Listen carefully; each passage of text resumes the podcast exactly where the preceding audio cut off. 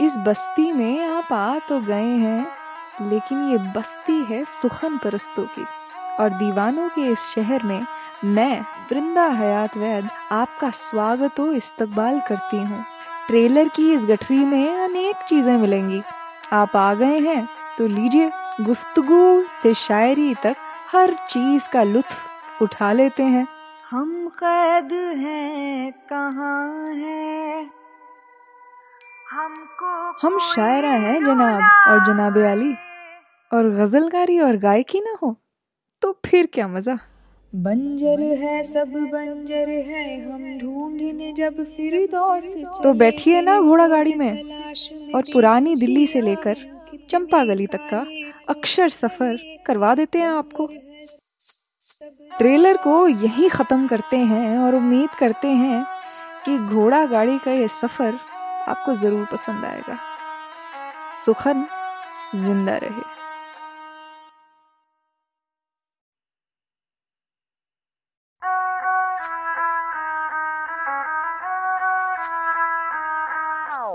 इस बस्ती में आप आ तो गए हैं, लेकिन ये बस्ती है सुखन परस्तों की।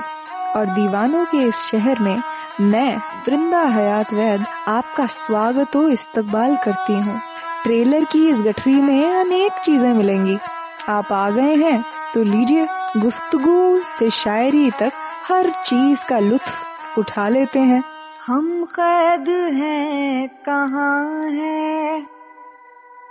हमको हम शायरा हैं जनाब और जनाब अली। और गजलकारी और गायकी ना हो तो फिर क्या मज़ा? बंजर है सब बंजर है हम ढूँढने जब फिर तो बैठिए ना घोड़ा गाड़ी में। और पुरानी दिल्ली से लेकर चंपा गली तक का अक्षर सफ़र करवा देते हैं आपको। ट्रेलर को यही खत्म करते हैं और उम्मीद करते हैं कि घोड़ा गाड़ी का ये सफ़र आपको ज़रूर पसंद आएगा। सुखन ज़िंदा रहे।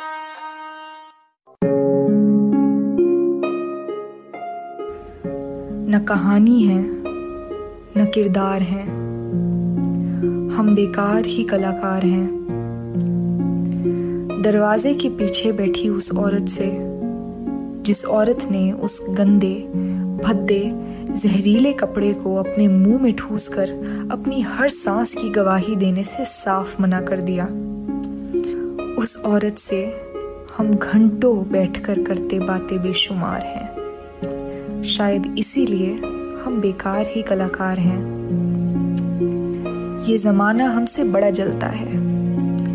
ईमान, जात, सच्चाई की शिकायतें ले रोज हमारे दरवाजे पर आकर खड़ा हो जाता है और हमसे बोलता है, हमारे तो आँसू हमारी नहीं सुनते। आपके तो लफ्ज भी बड़े फर्मा बरदार हैं। क्या आप कलाकार हैं? हर रात रत जगे के इतने सालों बाद, हर रात कुछ यूँ काट जाती है कि ना नींद की दरकार होती है, ना रोशनी की। बस रात के सुन, चुप सन्नाटे में, बिन रोशनी की एक भी बूंद के, हमारे जिस्म पर कहानियों के नाखून कुछ ऐसे गड़े दिखते हैं कि ना आँसू बह ही पाते हैं और लफ्स नासूर बन जाते हैं। उन रातों के सुन चुप सन्नाटे में हम खुद ही को दिखते हैं बिन एक भी चिथड़े कपड़े के। आगे आईना होता है और खुद ही को दिखते ऐबदार हैं।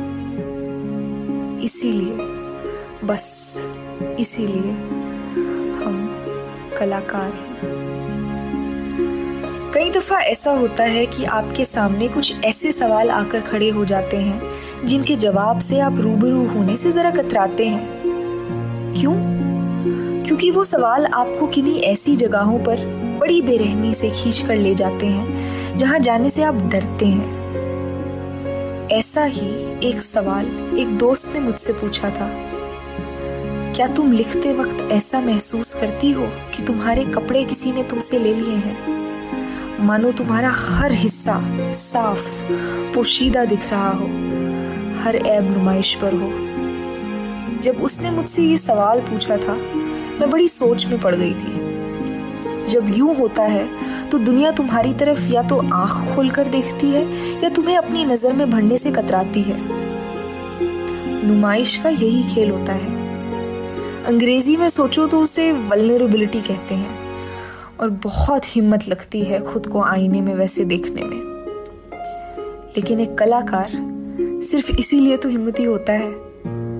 वो हर रोज खुद को एकदम नंगा पाता है।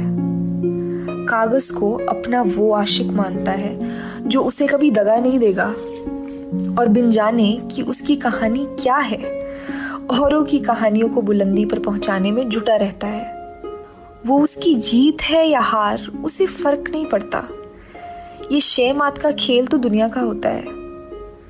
तो अगली बार जब तुम्हें लगे कि तुम्हें अपनी आड़ी, टेढ़ी, बेढंगी, पर सच्ची कहानी को सुनाने में जर्रा भर भी हिचक नहीं हो रही तो मान लेना, दोस्त, कि तुम कलाकार हो। सुखन, ज़िंदा रहे।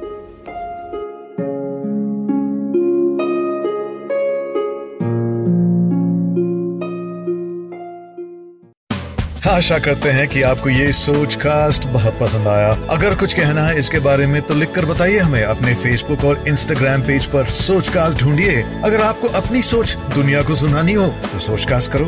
सोच कास्ट